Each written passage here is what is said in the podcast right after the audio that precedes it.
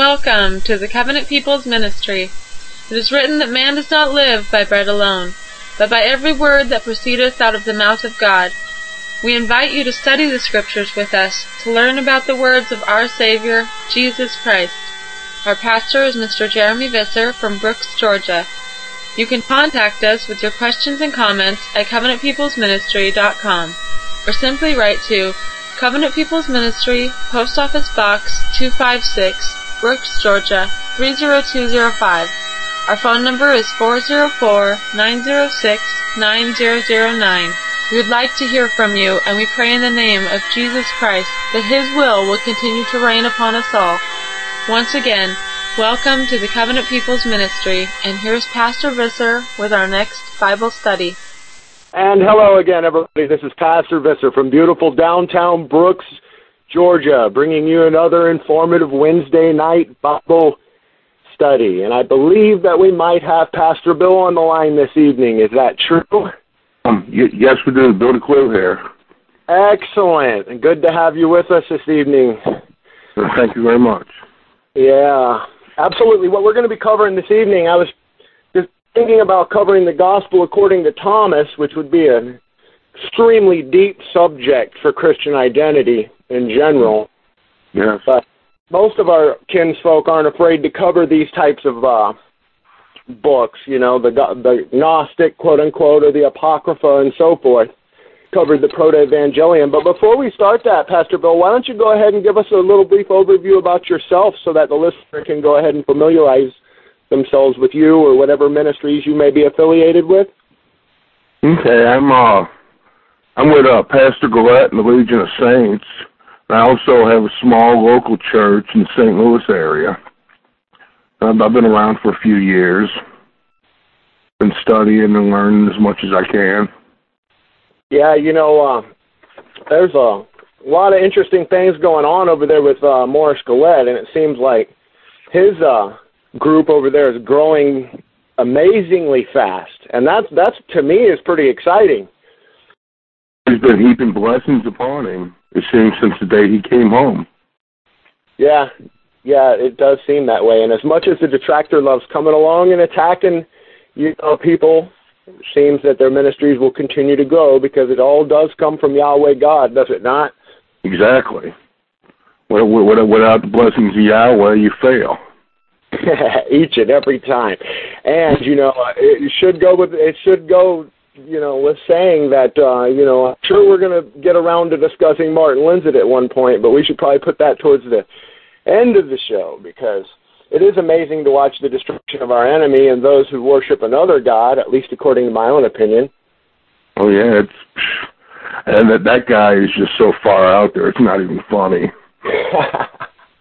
That's true. That's true. But anyway, this evening, um, I wanted to cover the, gos- the uh, Gospel according to Thomas. And the interesting thing about the Gospel according to Thomas was this particular manuscript that I'm going to be studying out of was discovered in 1945 in Upper That- Egypt. That's the Coptic one, right? The, the full Coptic version. Yeah, indeed. And, and it's Okay, kind of that's, that's the copy I have too. Oh, great. Yeah, it's it's interesting because the Coptic version, this version that we're going to be covering, course, was discovered to the world in 1945, which Mhm. happened to be the end of World War II, which started a whole new era, at least within the advent or the strengthening of Judeo-Christianity. And in fact, I believe at one point there was an article up on Wikipedia that explained how Judeo-Christianity more or less invented in 1945. And pretty much. And Yeah, after you know, after World War II, that's when the Jews started getting a lot more power. Yeah. That's true, and it also seems like that's when they came along and neutered Germany and started passing all these laws so that they could Oh. never. And either one of us would be arrested just for setting foot in Germany because of our beliefs. that's so true. That's what's kind of funny about old Martin Lindstedt thinking he was going to put his server up on uh up in Canada. I mean, I saw, I, I saw that one. coming. Yeah, they don't they don't have the same kind of laws that we do.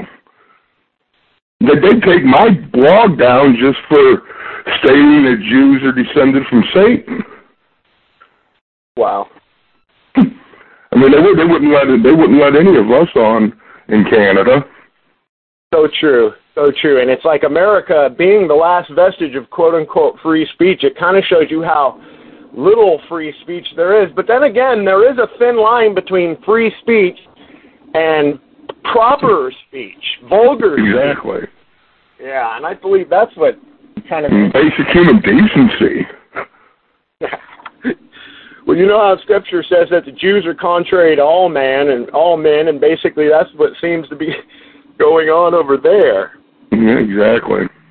But uh, the uh, Gospel according to Thomas, this uh, Coptic that we're covering, was uh, discovered in 1945 in Upper Egypt, and it was actually first published, and I'm proud to have the first publication of it hardcover from my own collection. Actually, my wife bought me this, and it was Mhm. published in 1952.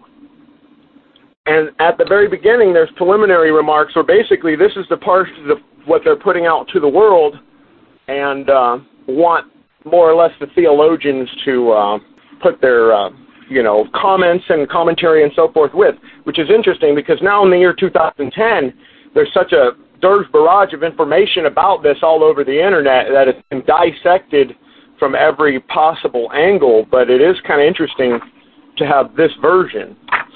Mm, Yes. But uh, my particular version actually has it broken down into the logs. It has the Greek on one side, but I'm no Greek expert, not like Bill Finck. Mm, No, I'm, I'm not either. I have I have to pretty much use my Strong's Concordance to reference to Greek. yeah, it's all Greek to me. Yeah, exactly. But uh, on the right hand side, it basically it starts. And the interesting thing about this is it seems from most theologians haven't been able to really determine which Thomas this is.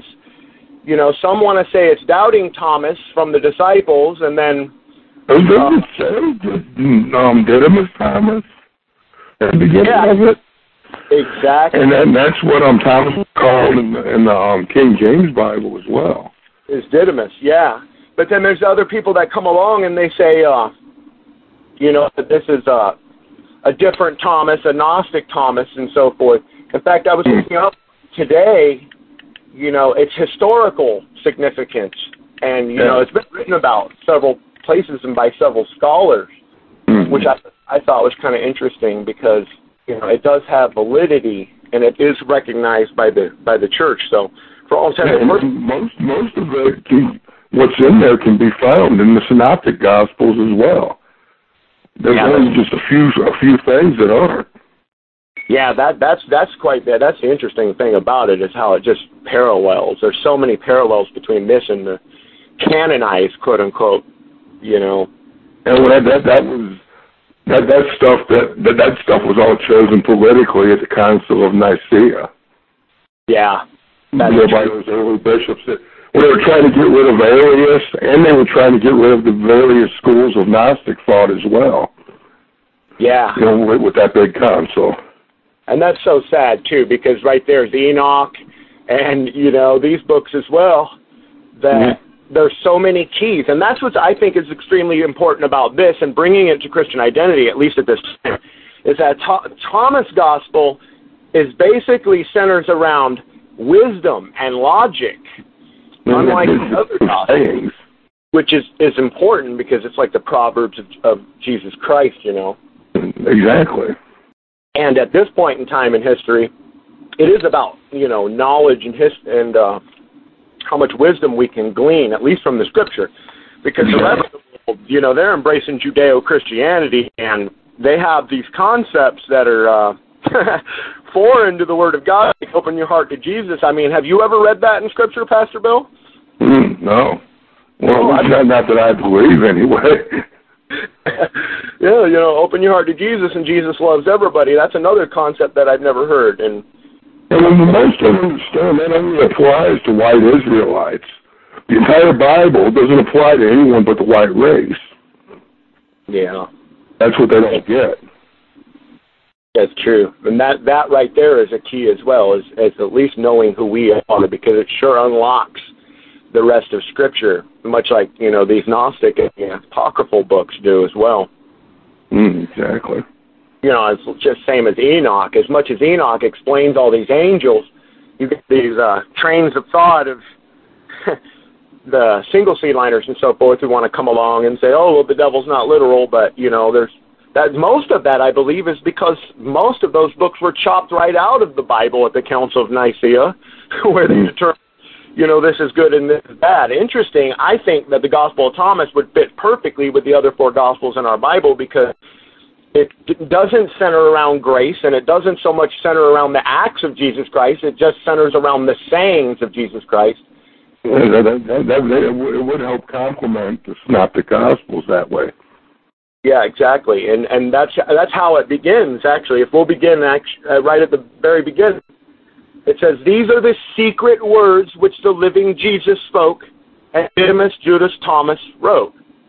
So right there, it is basically saying this is Didymus Thomas, and these are the secret words, which again centers around wisdom, and these are secret, meaning that we're meant to unlock it, and that I think is the beauty of this entire gospel is that it comes and it centers around that. If you can figure these out, these dark sayings, and unlock them, Christ more or less grants you eternal life. Exactly. It also says, um, whoever discovers the interpretation of these things will not taste death. Yeah.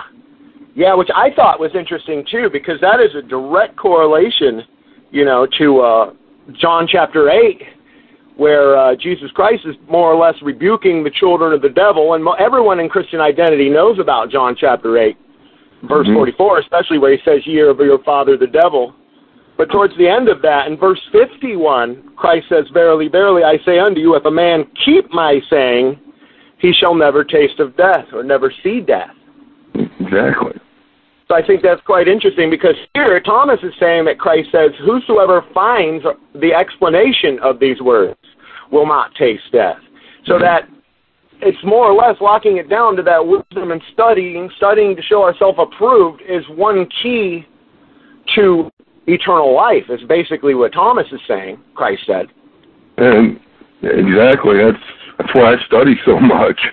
Yeah. That's true, and I do believe that within all schools of Christianity, you know, the quote unquote Anglo-Israel believers or Christian identity is one of the most schooled because they're not afraid to tackle these subjects. Whereas Judeo-Christianity, they're stuck on John three sixteen every weekend. You know. And they and then they gloss over anything that they don't understand. Yeah, yeah, that's hmm. true. That's true. Or they'll attempt to just simply explain it away. You know. And I, I do believe there's simplicity. And the thing is about the Gospel of Thomas is there's going to be some things within this.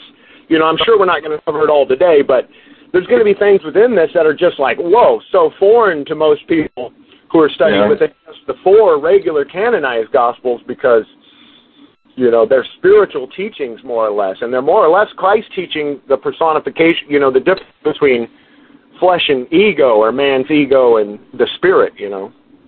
And there's mention of that a few times of that of that that concept. That's true. And right after that verse, in verse two, it says, "Jesus said, Let him who seeks not cease seeking until he finds. And when he finds, he will be troubled. And when he has been troubled, he will marvel, and he will reign over the all." Now that's kind of deep, don't you think? Exactly. But it is, in essence, I believe, Jesus Christ saying the same thing that he says in the other Gospels, which is, Seek and ye shall find, which is one blessing, if you notice, I think Yahweh makes straightforwardly within the Scriptures. It's almost like one guarantee that you can get from Yahshua or Yahweh. They don't promise you really anything else, but it seems that they do offer wisdom. If you ask it, if you prayerfully will seek wisdom within the Scripture, seems like that's something that they will give you. And I think that's where the Judeo Christian fails time and time again, is they don't have a heart inclined to truth. What do you think about that? Yeah, that's pretty, pretty much. I pretty much agree with that. Uh, they just, I don't know. They just want to listen to the Jews these days, and you know, love all. Think that they're supposed to love all the other races, etc. And that's just, that's not. That wasn't what was originally intended. That's true, and that wisdom that, that that's one thing that I think is interesting is that even the King James, as we have it, is such a racial book. I mean, the, all the covenants are even racial, Mm-hmm. And it's so funny how people can't seem to find that. You know, they they miss that time and time again. Those are some of the parts that they gloss over, like you were saying.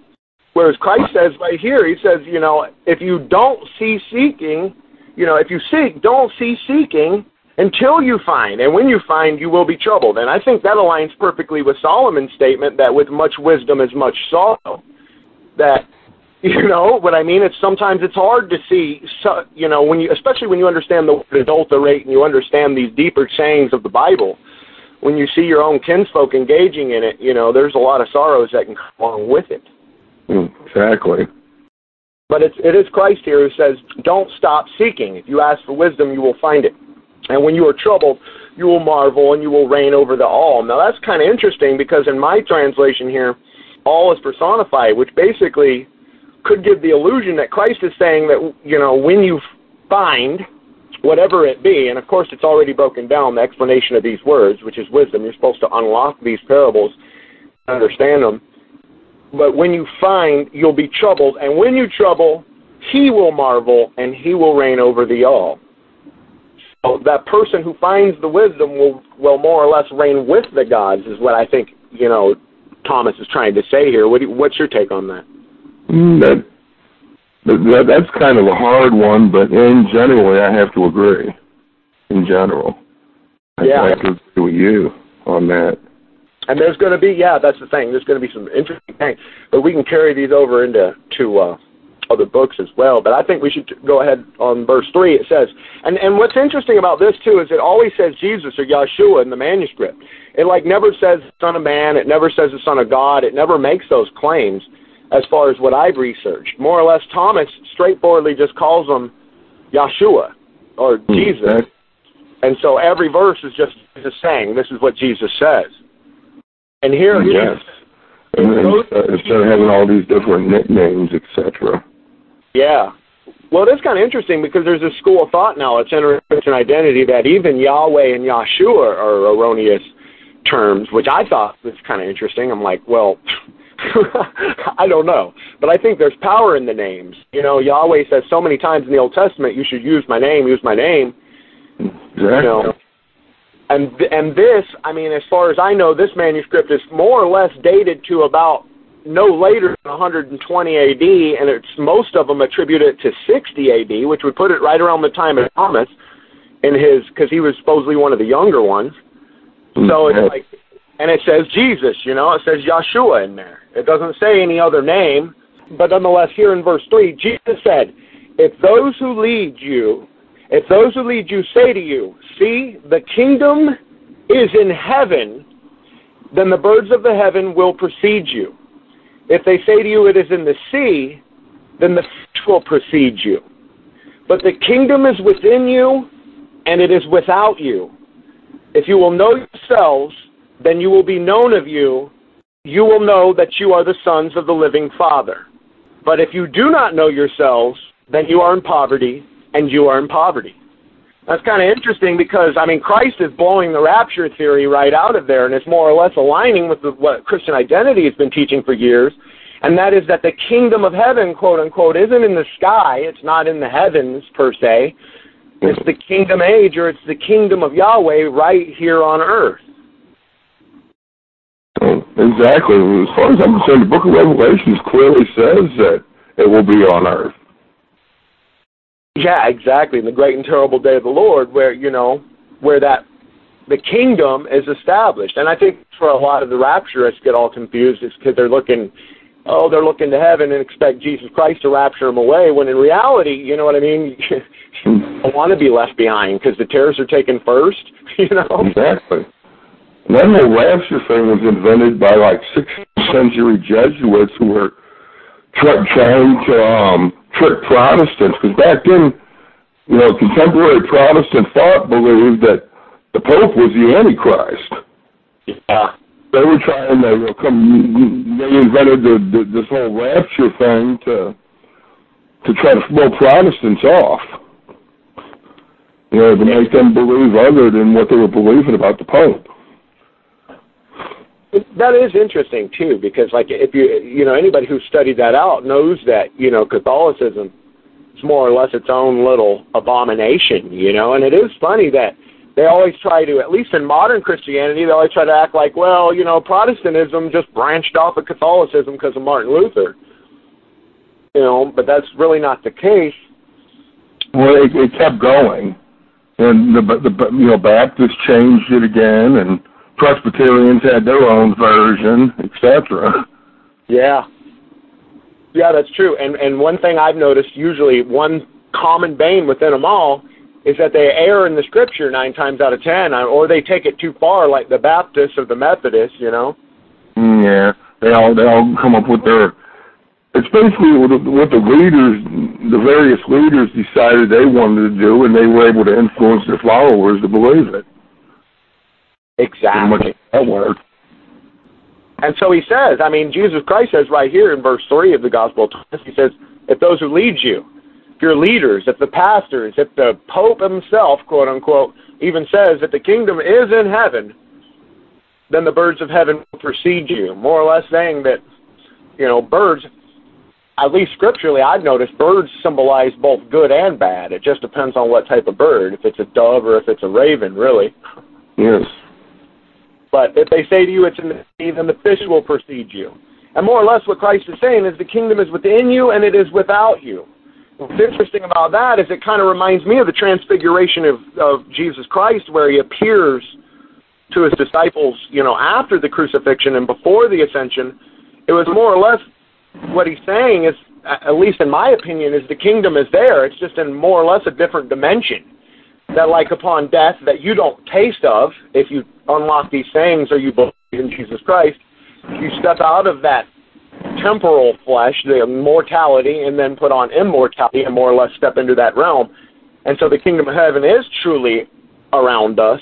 And that's where I think, you know, all the angel and demonic influence comes from. And people, because people are thinking it's off in heaven, you know, they don't even realize it's right here on earth. And the battle is for earth. Yeah, exactly. They're, they they they think they're gonna they're not gonna have to be involved. You know, they just sit around wait to get raptured and they're done. Yeah, and and and the other interesting part about verse three here is he says, "If you will know yourselves, then you will be known, and you will know that you are the sons of the living Father." Which is quite interesting because that's kind of what Christ wanted them to know in our Gospels, and what Christian identity teaches is that there are sons of God and there are sons of the devil or children of the devil, quote unquote. And Christ is more or less saying if you'll be true to yourselves, if you'll study, if you'll know this wisdom, then you will be known of God first and foremost, and also you will know that you are the Son of God, just like Adam. Exactly. That's that's that's pretty deep, actually. Yeah. Because I mean, one thing I think they're saying is, you know, we should we should honestly understand ourselves and what motivates us and you know try to eliminate all our selfishness and you know align ourselves with the will of Yahweh. Yeah. Rather than our own will, you know, our own desires. Yeah, exactly. That's really where the conflict is. You know, and there's so many people out there within hypoc, you know, hypocrite. The general, you know, Judeo-Christianity is more or less Phariseeism in a way. It kind of teaches hypocrisy, you know, and, and Christ is more or less saying, if you will know yourselves, then you'll be known. So I think that's kind of a, you know, philosophical more or less. I mean, psychological. Again, I mean, we're dealing with that type of text, but you know, Christ is more or less saying, be true, study, and you'll be known that you are the sons of the living Father. And that is kind of interesting because most people don't even grasp that. They just they don't even know what a son of God is. They think Jesus, you say son of God, they'll never mention Satan, who was a son of God, or Adam, who was a son of God, but they'll say, oh, Jesus was a son of God, you know? Well, he, well he's the son. And that's, that's, you know, a little different. Cause, you yeah. know, it's like, like he, he, you know, he's the firstborn. Actually, I believe the Apostle Paul said that. He, he's like our older, he's our brother, but he's the elder brother. Exactly. And the he died. Yeah. That's true. That's true. It's it's interesting how all the other sons of God were more or less formed of the dust of earth, whereas Christ was the only begotten son, you know, who's actually like from the sperm or the seed, the good seed, the same good seed that the sons of the Father are made of, you know. Exactly. Because that's a, that that I believe is another concept that Judeo Christianity just glosses over is the parable of the tares and the wheat. But Jesus Christ, I mean, he taught so much on it, and he even went so far to explain it. And then, of course, we have John, and we have a lot of the other New Testament scripture that says there are children of the devil and there are children of God. And you know, so many people gloss over that. But but he says, Christ says, if you do not know yourselves, then you're in poverty, and you are poverty. You are poverty. So it's kind of funny because it's like on a spiritual level, he's saying, if you don't know yourselves, if you're not to thine own self be true, if you're not true to yourself and your God, first and foremost, then you'll pretty much always be in poverty and never know wealth, which of course true wealth spiritually would be, you know, blessings in heaven and, you know, spiritual blessings. Exactly.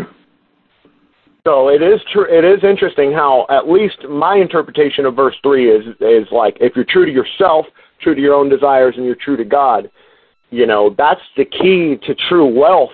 Otherwise, if you're not, and you fall side to these lies, or at least embrace the lies like Judeo-Christianity or Catholicism or whatever else, you will always be in a spiritual form of poverty. Exactly. You'll always be spiritually bankrupt. You'll never really be fed. And it's like the whole gospel, according to Thomas, Christ is saying, unlock this, figure it out. You know, try and be wiser than serpents and, and be smart and study. You know. Hmm. You know, be, be wise to learn Yahweh's truth.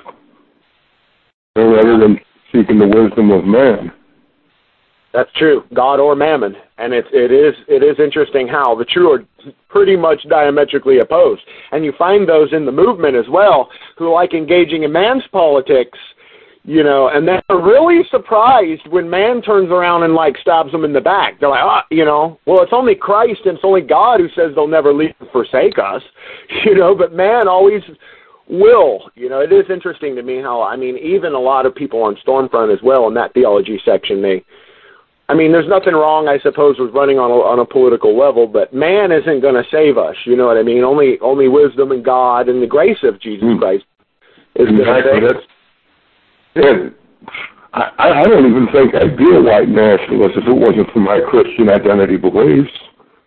Yeah, you know, it's the fact that you know, the knowledge that we are God's people, you know, is, is what makes me want to want to fight for fight. Yeah, that is true. It is a, and that's that's that's really a sign of a, of an Israelite as well. If you consider it, Jacob contended, you know, for the birthright, and Esau didn't care. It is interesting because it does center around the birthright, and that whole form of agape love, and that you know, even Christ teaching love your neighbor is all about loving your own people. Exactly. And that's doesn't apply, apply to any race but the white race. Exactly. We shouldn't take what's holy and pass it to the dogs. And there sure are a lot of dogs out there. And you know what's interesting is, is dogs are even mentioned in this gospel with swine and so forth. But uh, in verse 4, actually, continuing on, Jesus said, The man old in days will not hesitate to ask a little child of seven days about the place of life.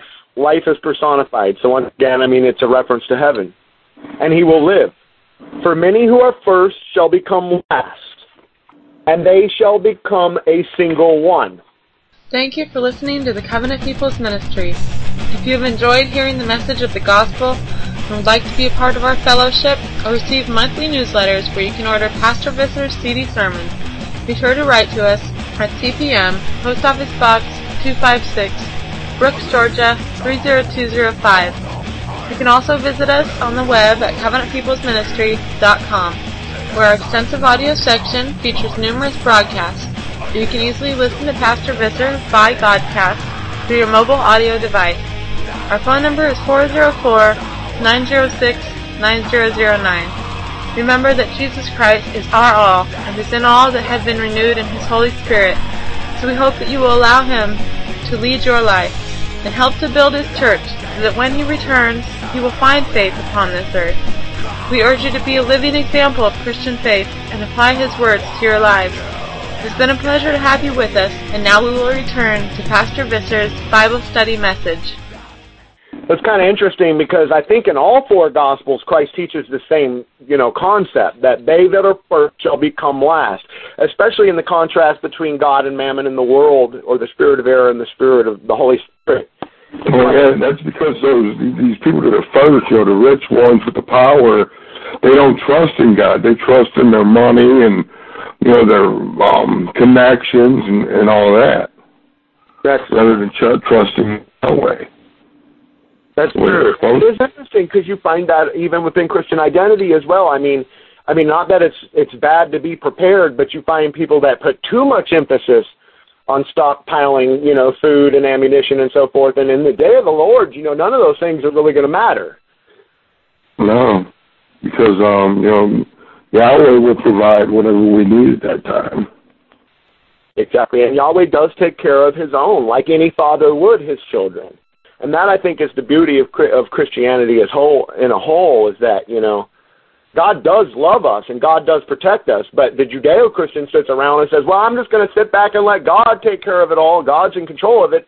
And it feels like God wants us to do as we can. You know?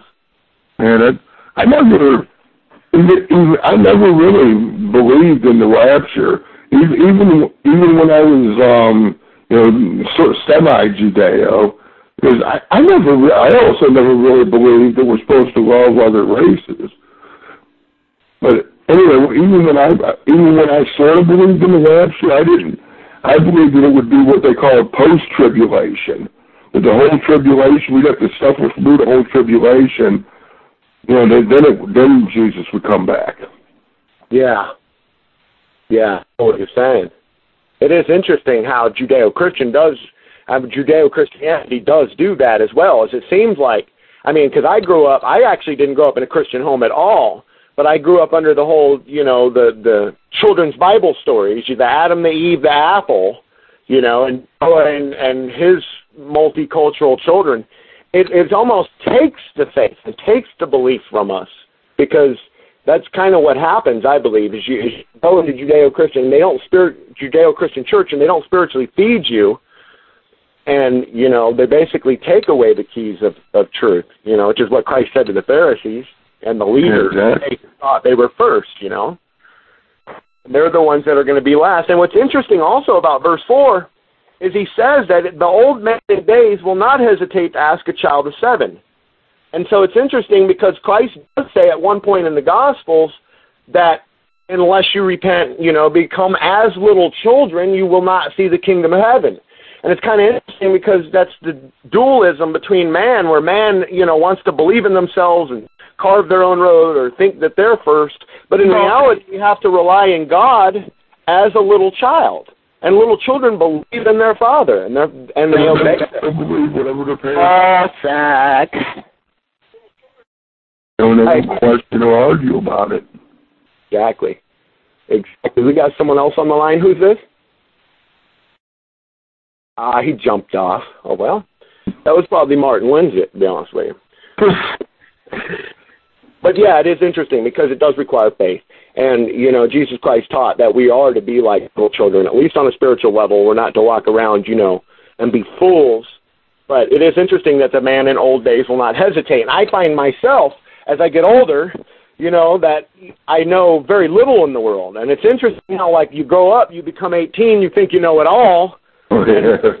as you go through years, by the time you reach your bed, you realize you don't know really anything. the more I learn, the more I realize how little I truly know. Yeah.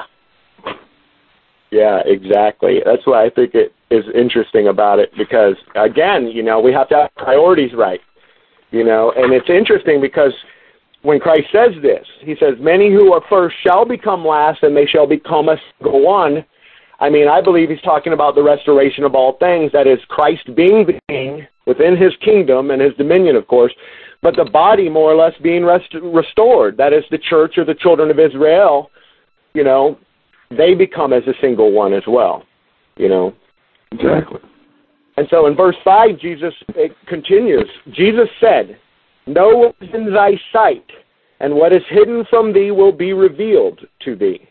For there is nothing hidden which will not be manifest. And again, I mean, how many times did we see Jesus Christ make this same promise in the other four Gospels? More or less, you know, there's nothing hidden that will not be manifest if you ask in faith. It seems like the one guarantee that God or Jesus Christ, as the Holy Spirit, will impart. that if you have the humility enough to humble yourself and ask God, give me wisdom through your word, or at least through your word or through nature, or however God speaks to you, He will give you that. I mean, what's your take on that? Well, kind of like how Solomon, with uh, Solomon, God asked what he wanted, and all he wanted was wisdom. You know, And actually, um, Yahweh was kind of impressed by that, so he gave it to him. That's true. And and you know, once again, we see here in verse five, it's Christ saying, "Know what is in thy sight." And so, I mean, man can walk around, you know, and and and think they see, or even see within this realm what they consider reality. But throughout all the Gospels, it's Jesus Christ who can give a person eyes to see and ears to hear. So without really knowing, you know, Jesus Christ, or at least going to God for true wisdom, you're not going to be able to see. And here it's more or less a command of Jesus Christ you know, that we should see. Know what is in our sight before us. In knowing that, then what's hidden is revealed. You know? Because you gotta, you gotta understand yourself and you'll be realistic about the situation. Yeah. You know, add wisdom. You know, what is hidden from thee will be revealed to thee. So, I mean, that, that to me is the word itself. Because Exactly you know, there are people out there, you know, you find it within the naturalist sects and all sorts of people that come along and they're like, well, you know, I just want to know what God is. I just want to know what truth is. I want to know what the meaning of life is. You know, they always have all these stupid answers or questions. But yeah. to Christian, you know, all these things are laid down. We understand that what the meaning of life is. The meaning of life is to grow in wisdom and to grow within our wisdom to God. And the only way we can truly do that is through our word. The Judeo Christian doesn't even believe in the word. They just kind of like, I don't even know if they carry Bibles anymore. I think they carry them to church as like a, a fashion accessory or something. That, that is so true. I mean, down here in Georgia, it's interesting because a lot of these churches, I mean, they'll have like, they're, it's like a nightclub atmosphere. They have like unwed mothers' nights, you know, and they have, you know, pork barbecue days, and they'll have just the parking lots full, and you go up into these places, and they they really are. They remind me of of you know nightclubs. There's atmosphere in them. and those places where um singles come come and meet. Even even churches do that now. They have like hookup sessions where people people all come and meet and try to date and stuff. That's not what a church is about. it's so true. Exactly. And the church is about advancing each other, caring for each other. You know, another thing, for, a lot of people forget that, that the church, at least, quote, the real church, is the body of Christ, you know, who are the believers who really believe in Christ. There's a lot of people out there who say they believe in Christ. You know, there's a lot of Israelites who say they believe in Christ, but they believe in an entirely different interpretation of Christ, you know? Yeah, it's like they want to invent their own version that suits them rather than learn and understand, you know, what um what what Yahweh and Yeshua really mean to us. Yeah, exactly. And that promise, it's amazing that there is nothing hidden that will not be manifest. But again, that key is being humble enough, I believe, and asking. So in verse 6, it continues, and this is Thomas, of course, writing this gospel according to Thomas. His disciples asked him, him is capitalized. So the disciples asked Jesus. They said to him, Wouldest thou that we fast? And how should we pray? And how should we give alms? And what diet should we observe? So they asked three questions. And, mm-hmm. you know, this is broken down, but I think we should actually stop right there halfway through. The disciples come up to him and they ask him three things. And all three things, you know, align to the law. And a lot of people, you know, especially within Judeo Christianity, they're under the assumption, oh, Jesus Christ did away with the law. The law was done away with when he made his sacrifice. But in reality, Jesus Christ taught the law. And, and, and, and even himself said, I have not come to destroy the law, but to fulfill it. Exactly. And that's what's interesting is because they'll come along and go, well, fulfill. There, it's fulfilled. But fulfill doesn't mean, fulfill really means to one up or to complete. It doesn't mean to do away with, you know. Exactly. But the disciples are asking Jesus right here, should we fast? How should we pray and how should we give alms? And what diet should we observe? And so they're asking about the food laws, which I think is kind of interesting here. Mm-hmm. And then continuing on, Jesus said, Do not lie And do not do what you hate, for all things are manifest before heaven. For there is nothing hidden that shall not be revealed, and there is nothing covered that shall remain without being uncovered. And so it's interesting because once again, all things, all sins, all acts, good and bad, righteous and unrighteous, are made bare before heaven, quote unquote. And of course, heaven or the kingdom of heaven is wherever Yahweh is. So what Christ is more or less saying is that God knows everything. And that's what I think the defining difference between CI and the other sects of Christianity is, is that we know God is in control of all things, that you know, God knows everything, so we want to please Him by following the law and not living a hypocritical life. Whereas Jude- Judaism, Judeo Christianity teaches, well, God's not really in control. God doesn't really pay much attention. What do you think about that? that, that I have to agree, agree with you that um, you know, he, He's there and He expects us to to obey His laws and you know not just not just you know forget it and do do whatever we want. Exactly. And it is interesting here how Jesus Christ says, don't lie, which, you know, is one of the Ten Commandments, but he says, do not do what you hate. So it is kind of interesting because Paul references that as well, or at least wrote on that, where he says, that which I don't want to do, I do, you know, or the turmoil hmm. between the flesh and the spirit. And so Christ is more or less once again saying, to thine own self be true. Don't do what you hate. Don't live a lie, more or less right here because everything is made manifest before heaven and nothing hidden that won't be revealed. So, you know, the Judeo Christian walks around and is like, oh, I can lie, steal, cheat, I can do all of these things. God doesn't really know because Jesus is my lawyer or whatever. Where Christ is saying, you know, God knows everything, you better be true while you live. Exactly. I mean, he, he even knows what we're thinking at any given time. Yeah, that is interesting, and they miss that as well. You know, which I which is why you know he taught so much as on the same level. Keep yourself pure, or at least your thoughts pure, because thoughts lead to action. You know, and so Christ is saying again, be true to yourself. Don't do what you hate, because if you do what you hate, in essence, thought again leads to action, and you're going to end up becoming something that you hate in the end. You know, and I think this happens to all of us if we're not mm-hmm. true to ourselves true to our God, we start lying or trying to be a drunk and covering it up like Noah, God's not going to discover it. God already knows. A lot of times it's better just to be straight up with God and be like, look, Yahweh, I messed up, you know, let's go on. Yeah, that's pretty much how I am. When I messed up, I'm like, you know, I made a mistake because I'm weak, but, you know, I don't want to do that anymore. Please help me to not do this anymore. Is how exactly. I am. And then, and then Yahweh will strengthen us. It's so true. Exactly. Okay, in verse 7, uh, Thomas continues Jesus said, Blessed is the lion which the man eats, and the lion will become man.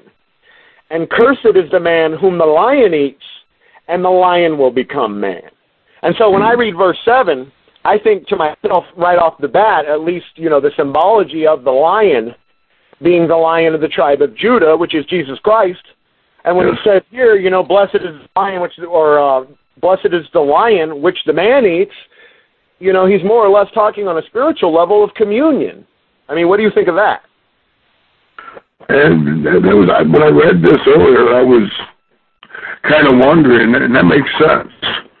You know, when we strengthen ourselves with the body of Christ, you know, we we, we become more like Christ.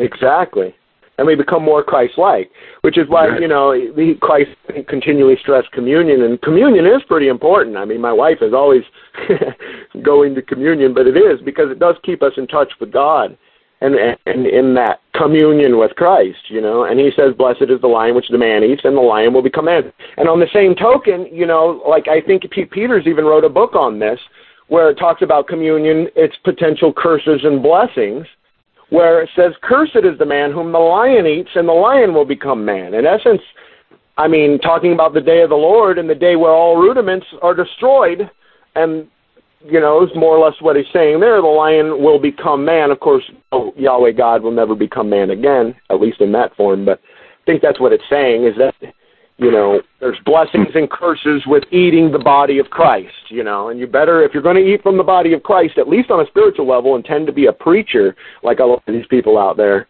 you know, you better do it right or else you'll be cursed. And I'm also reminded of something the Apostle Paul said, talked about um, not not taking the body of Christ unworthily. Exactly. You know, he's even saying that people have become sick and even died from that, you from engaging in communion, you know, without first, you know, confessing their sins, becoming um, clean before Yahweh. That's true, and so there are, you know, there are great respons, you know, responsibilities that come with it, and and again, it is interesting how you know what we're discussing aligns perfectly with Christ saying, "Don't lie, don't do what you hate, don't be a hypocrite."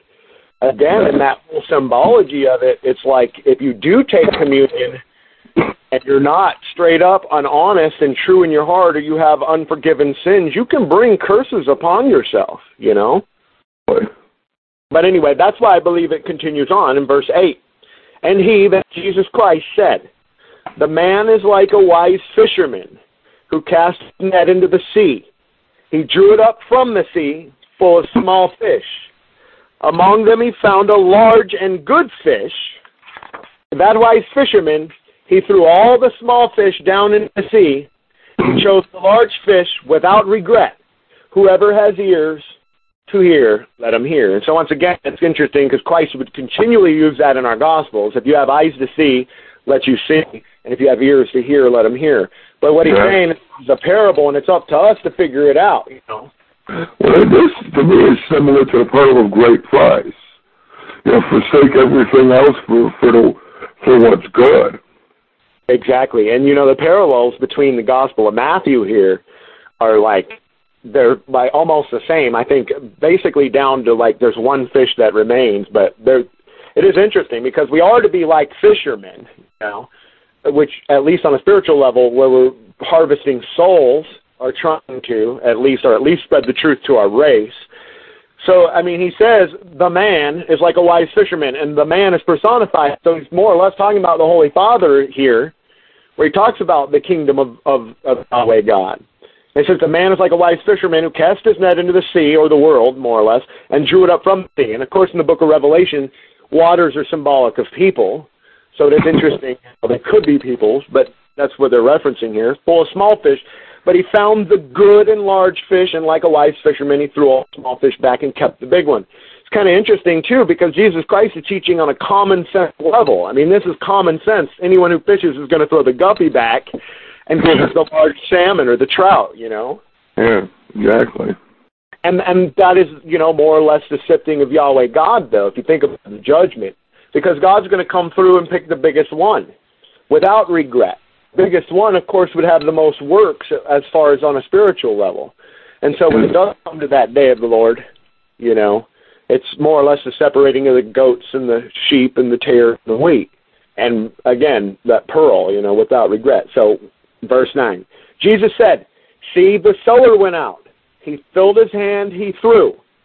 Some seeds, and it's interesting because I believe that this is sperma, again, just like in our, our regular Gospels, where he's talking about seed. Again, it's, it's the Greek term sperma. So some seeds fell on the road, the birds came and gathered them. Others fell on the rock and did not strike root in the earth and did not produce ears. Others fell on the thorns, they choked the seed, and the worm ate them. And others fell on the good earth, and it brought forth good fruit. It bore 60 per measure and 120 per measure. And so, again, it's kind of interesting as well because these seeds that are be, being thrown out on a spiritual level, at least, must fall on good earth or a good foundation, you know, in order to grow. Exactly. You know, and because the seeds that fall on the road, the birds come, they gather them. Birds, again, you know, some symbol symbolizing, you know, Satan or the raven, the wicked bird. Others that fell on the rock, they couldn't even root, they couldn't produce ears. The ones, the thorns that ate. Now that's the interesting part, is because all the way back in the Proto-Evangelion in, in Genesis verse three, if you remember, the curse on Adam was that he'd have to till the earth and he'd have to bring and some and it won't bring forth full full harvest, it would bring forth thorns and thistles. And uh, if, you know, if we was toil and sweaty as to earn his living now. Well, I guess yeah. before they just, you know, they, they were just leisurely and eat, ate whenever they felt like it. Yeah, Yeah, exactly, exactly. And wouldn't that be nice, you know? And, and sadly now we live in this communist age, you know. Yeah, it's fruits, you know, because Christ, all the seed that he's throwing out, it's interesting because we know Christ is talking on a spiritual level. He's talking about judgment. And these seeds that are thrown out are all judged according to how much fruit they bring forth. And so what he's more or less saying is a man is judged according to how much faith they have in the word and how much works, which is, you know, how we exercise the law in the hmm. end. That is the biggest fish that is chosen without regret. What do you think of that? I, I tend to agree because um, also uh, Bible says, you know, faith without works is dead. I mean, that's um, the book of James. Yeah. And, and it's, it's not the, it's not the works themselves that save, but if you have true faith, that will motivate you to perform the, the various works. Yeah, that's and that's what I think is is an important aspect as well, is because a lot of people who are new to Christian identity, they come along and they're like, well, you know, are you saying that you have to keep the food laws? Are you saying that you know you have to do, you know, circumcise and do all these other things? And of course, Jesus Christ addresses that in this this gospel, but it isn't that the work. It, we are saved by grace, but it should be you know, that we know God and we know God is real enough to know that we want to please Him as any child would please his father. And the only way to do that is to do what your father says, you know? Exactly. Yeah, and so it is all about the seed and seed line. Once again, even in the Gospel of Thomas, it's talking about seed. And, and, you know, so it is up to us, more or less, as human beings, to be able to, or at least to be chosen to, because the sower, of course, is, is God. But we best pray that we're chosen to fall on the good earth, the good earth. And that's the interesting part about it because, of course, the kingdom of heaven is on earth, all that, and that Adam is formed from the earth, you know, so the battle is here on earth, it's somewhere else. And so if we bring forth good fruit, you know, we'll increase. Verse 10. Sure. Jesus said, I have cast fire upon the world and see, I guard it until the world is afire. I mean, straightforward. It's kind of interesting. You, you, I mean, you even mentioned it earlier where Jesus Christ said, Don't even think I've come to destroy the law, you know. I came not to destroy the law. And there's another place where he says, Think not that I came to bring peace, but I came to bring war. I came to bring fire on earth. And so it is kind of interesting. He says the same thing. I have cast fire upon the world and see I guard until the world is afire. And so Yahweh, in that great and terrible day of the Lord, is consuming fire, that same fire that destroys all those rudiments. And he is Jesus Christ more or less saying, I've cast fire upon the world. I mean, what's your take on verse 10? I pretty much agree with you about that. Um, he's, mm, but, but the fire won't consume us. Yeah. You know, he's, he's bringing the fire. And basically, that's going to consume all the non-believers, but he's guarding us. You know, and, until until it's over. It's true. It is interesting too because fire, you know, is another representation of God as well. It's like when Moses saw the burning bush, you know, it was God, or at least an angel of the Lord speaking for God, but God was in the form of a fire. And, you know, in the Exodus as well, he went with the children of Israel in the form of a fire, you know, and Christ continually taught about the light and light of the world and, and the concept of fire, you know, and here it is Christ saying, I've cast fire upon the world. And if you think about it, even on just a straight humanistic level, you know, for man type, you know, how many fires, wars, how how fiery conversations get when they pertain to the scripture and what people believe.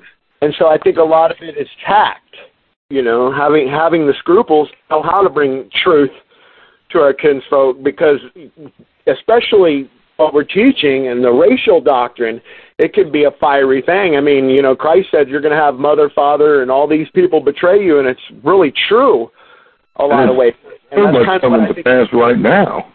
Yeah, we see that going on in families. We see people being torn apart just because of truth. And when re- reality is, we're supposed to reason together. We're supposed to be as one body. We're supposed to be, uh, you know, even if we can't agree on certain allegorical things, You know, we're not supposed to go out like Martin Lindstedt and start bashing people because we disagree with them. I know I, I disagree with with a few things that a lot of people teach, but I mean I'm not going to attack them about it. Exactly, and I think that's all part of being wise as serpents and harmless as doves. Wise as serpents is knowing you can learn a lot, especially from your enemy. You know what I mean? So it, it does us good to listen first and foremost. And that's why I think people forget. You know, they want to know God, but they spend too much time talking. They need to listen for God, you know? Exactly. Be still and know that I am God. Amen. And it is Jesus Christ who cast that fire upon the world, you know, and he will guard it, which means there'll also be other people, disciples and, and you know, those disciplined in the words of Jesus Christ who will guard that fire as well, the word of God, and will bring it forth through every generation. It was Yahweh God who said, I will raise up pastors according to mine own heart who will feed my flock. And Jesus Christ said, My sheep know my voice, they will follow it. And moreover, they will not follow the voice of a stranger or an ethnos or a mixed person. It's kind of interesting, isn't it? Yeah, exactly. You know, the only people that can be led astray are the ones that are meant to be led astray. Yeah, that's the beauty so of it all. The sheep will only hear, will only follow him. That's true. And it's kind of like the the purging process where, you know, it even is attributed to a vineyard where they come along and they cut off the shoots or cut off the dead wood that doesn't bring forth fruits. And again, fruits are works. So you know we're saved by works, but we got to uh, we got to do all we can to please Yahweh God. I'm looking at the clock, and it looks like it's about three minutes to go to Pastor James Wickstrom's show. So, uh, Pastor Bill, you want to pick this up again next Wednesday? Sure, I'll be here. Excellent, excellent. Then that's what we'll do. Again, Wednesday at 7 o'clock. That is Eastern Time, ladies and gentlemen. You have anything else to say, Pastor Bill? Oh, I'm, I pretty much said all I had to say right now. Okay, thank you so much. My wife didn't call in today. She was going to. We spoke earlier. She'll probably call in next week. She did want to participate for about five, ten minutes. And thank everyone who's helped us. Again, this is Pastor Visser from Covenant People's Radio, from Covenant People's Ministry. That is located on the World Wide Web at covenantpeoplesministry.org. If you'd like, you can swing by. There's forums there. You can order books. There's all sorts of fellowship going on throughout. You can contact me with any of your questions. Thank you once again, everybody, from uh, Covenant People's Radio. And with that being established, I will say to you, great studies. War for Christ. Amen. Amen. Thank you for listening to this message. We hope that you have enjoyed studying with us. Remember the words that Christ has given, that wherever two or three are gathered in my name, there I am in the midst of them. We hope that you will gather together with us at the online ministry's website, which is covenantpeoplesministry.com, and share your Christian testimonies or ask questions and enjoy biblical fellowship. You can also order CDs of Pastor Visser's Bible studies and enjoy many other Christian resources through the church's website or write to Covenant People's Ministry, Post Office Box 256, Brooks, Georgia 30205. Our phone number is 404 906 9009. Thanks again, and may the love of Christ abide in you and yours forever and ever. Amen.